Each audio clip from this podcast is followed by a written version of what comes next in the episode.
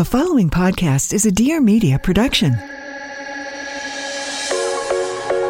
Hey guys, it's Gaby, and welcome back to the What's Gaby Cooking in Quarantine podcast. For those of you who don't know me, I'm Gaby. I'm the founder of What's Gaby Cooking, which is a food website. I'm a best-selling author. I have a line of products at Williams Sonoma, and now I'm a podcast host. What's Gaby Cooking in Quarantine is your one stop shop for all your food related questions. We're going to be talking tips and tricks, how to store food, how to put together meals based on what's in your pantry, and more. Every episode, I'm also going to be highlighting a super cool company that's doing awesome things as far as home delivery goes during hashtag quarantine. So, without further ado, this is What's Gaby Cooking in Quarantine. Hi, everybody. Happy Friday. Hi, Thomas. Hello, happy Friday, everyone. Thanks for joining me today. I feel super official now that I have my own mic and we Yeah. don't have to share. If you guys could see what Thomas is wearing right now, we've been together too much. It's the quarantine special. He's wearing a tie dye sweatshirt, which is what I've been wearing for the last month, and a bandana on his head.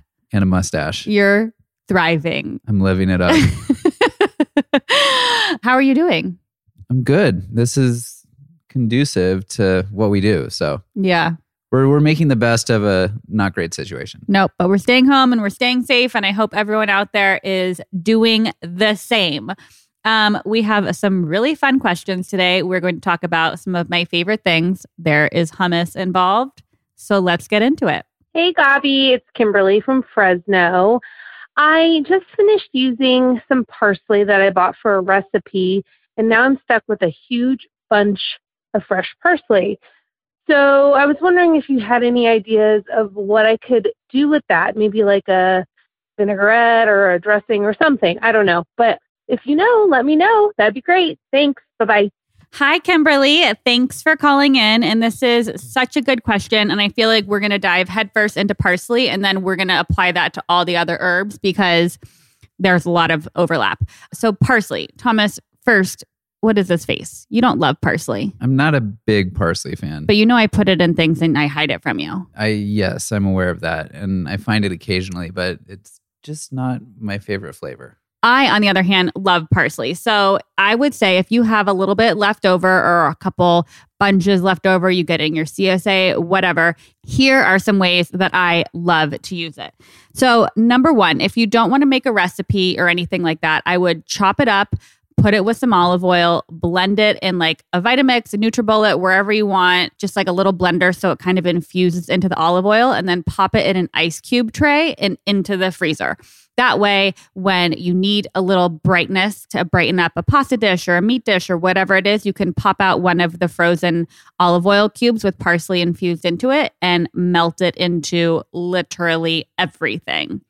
If you want to get a little bit jazzy, I would say there's a salsa verde recipe on whatsgabycooking.com that goes really well on meat, and there are other herbs in it. So you don't have to have it just be like predominantly parsley. You can use it to make a chimichurri sauce. You can use it to fold into beef or chicken or lamb to make meatballs or burgers or something like that. It's also really good on fish.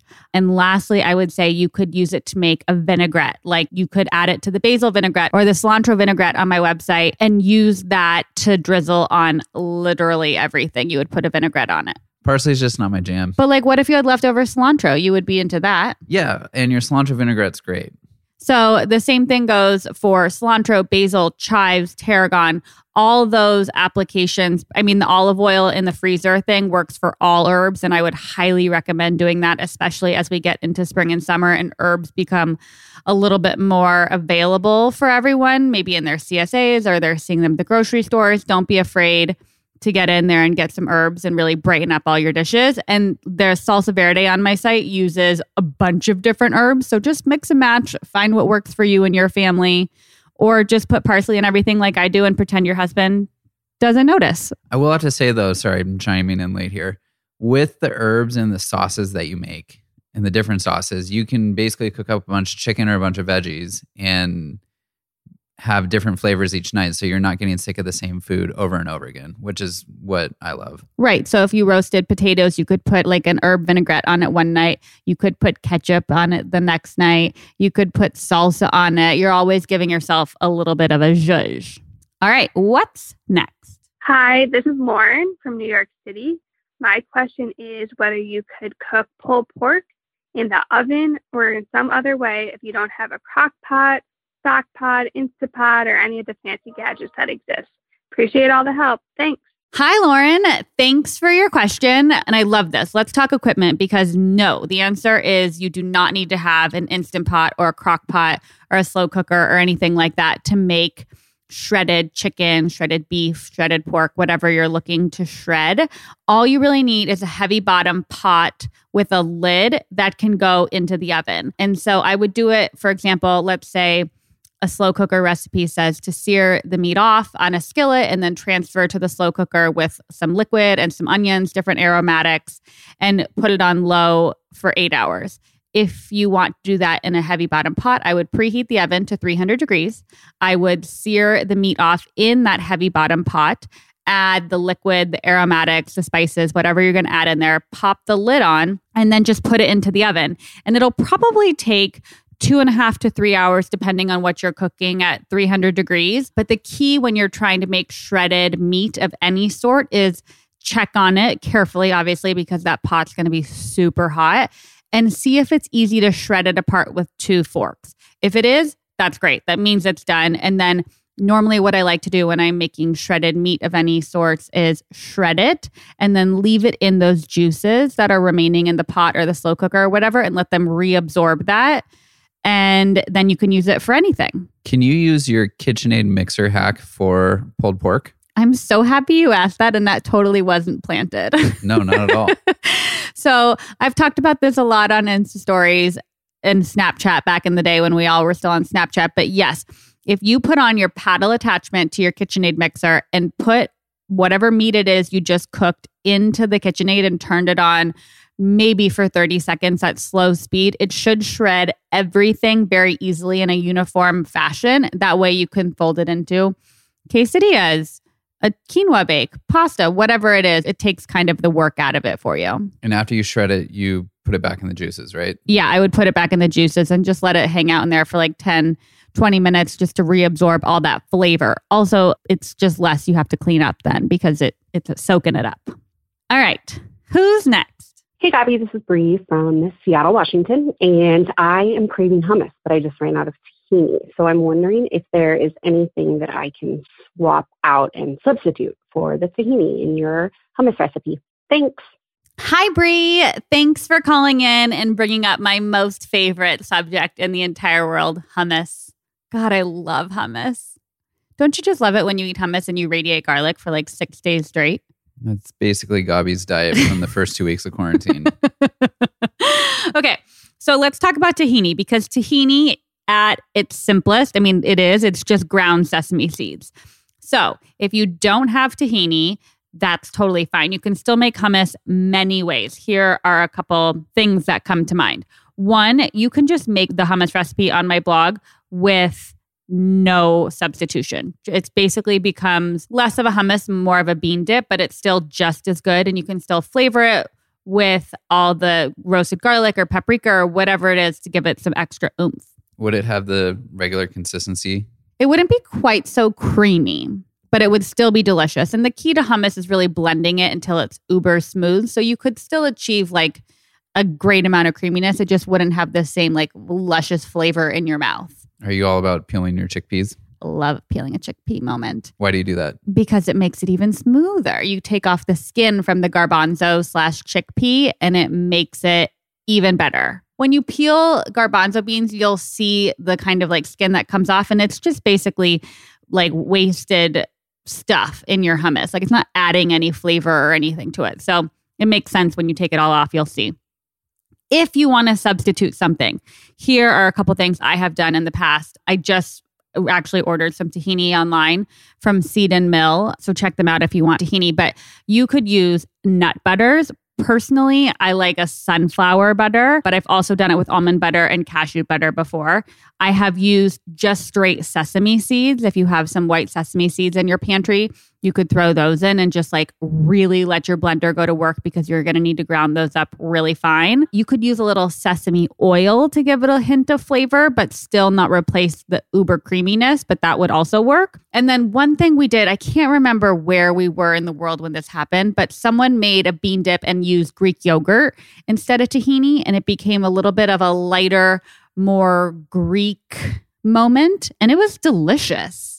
Question back to the nut butters. Yeah. Could you use peanut butter? I mean, yeah, it would no longer taste like hummus. Actually, no. I retract my I retract my response. Too much of a peanut flavor. Yeah, I think peanut butter is too overpowering of a flavor to put in a bean dip, but almond butter, cashew butter, like a Brazil nut butter, that kind of stuff would be a little bit more conducive to the hummus flavor. But peanut butter and garlic would be weird. That would be very weird. I just asked because you said nut butters. So. Yeah, and it's also in always in the peanut butter section of a store. it is because it's like buttery consistency. Yeah. But good luck with the hummus. I expect pictures on Instagram. What's your favorite thing to eat with hummus? Like, what's your favorite vessel?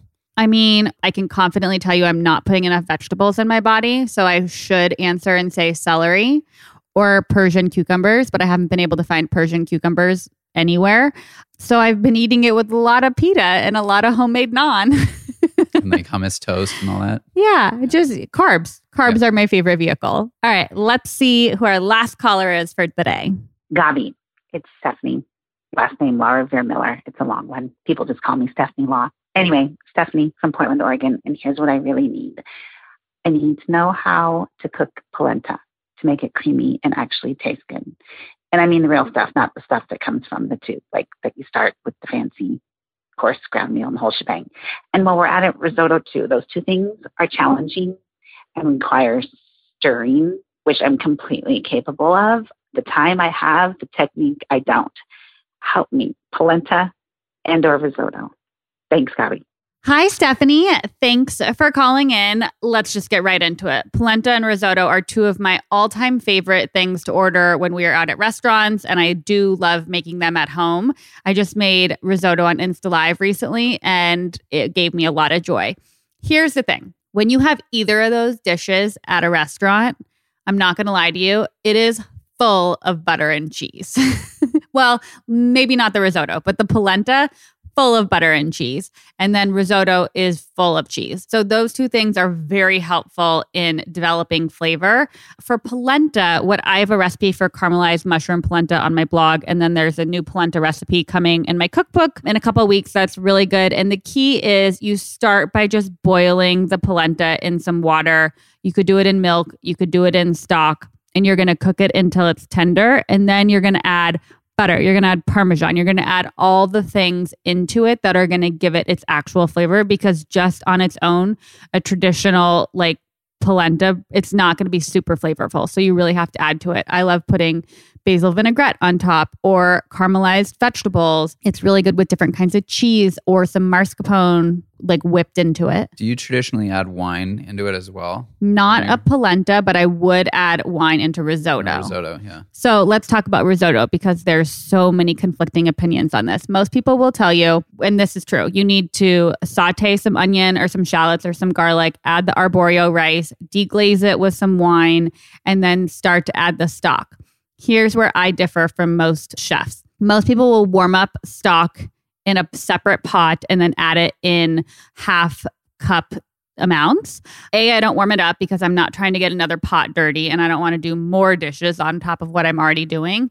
And two, I add it kind of like a cup, a cup and a half at a time because as long as you're consistently stirring and it's absorbing the liquid slowly, it's still going to be delicious. And going back to the deglazing with wine, red wine or white wine both work. And then when you're done and the rice has absorbed all the liquid and it's really delicious, you're going to want to add, I like to add a little bit of Parmesan. I like to add a little like lemon. I always add some mascarpone cheese or cream cheese. Like this is quarantine cooking. We are just doing what we got to do. But that gives it like that nice creamy consistency you normally find at a restaurant. And then same thing goes with the polenta. Top it with whatever's in your pantry. If you have some leftover green beans, char those up and put them on top. If you've got asparagus, that would be good. What's your favorite kind of risotto? Right now I'm on like a I don't know if you've ever made this or not, but like a bacon or pancetta kick in the risotto. Does I that just- sound good? Yeah, and I just breathed into my mic so heavy because I was like, that sounds delicious. Yeah, we should make that. I don't know if I've ever had it from you, but that's just it's a the pancetta risotto. Yeah, like the smokiness of the pancetta with the creaminess of the risotto. Like, that sounds delicious, yeah, we should, Thomas. we should definitely make that. You should be on the recipe development payroll. My cookbook is coming out next month. but yeah, for both those things, risotto and polenta, they just take a little bit of time. You can't rush them.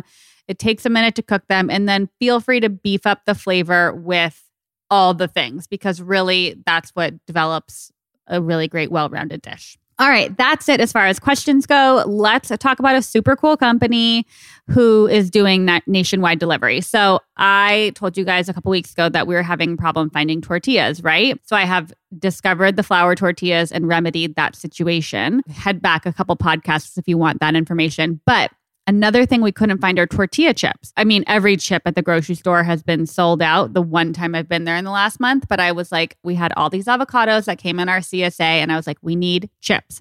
So, for those of you who live in the Pacific Northwest, this might not be new news, but for the rest of the country, I need you to go to juanitasfinefoods.com because I feel confident in telling you that they're the best tortilla chips on the planet. Like they taste like fresh out of a restaurant, but they are obviously not. They were shipped to you, so they've been sitting for a couple days. They are truly extraordinary. It's juanitasfinefoods.com. They ship nationwide.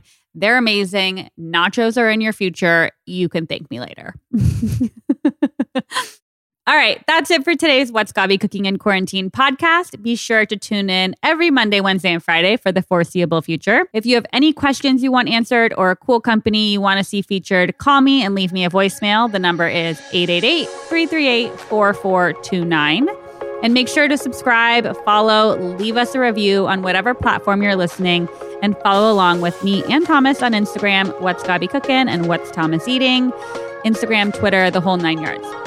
For more recipes or the ones we talked about today, check out whatsgabycooking.com and I will see you guys later. Happy weekend.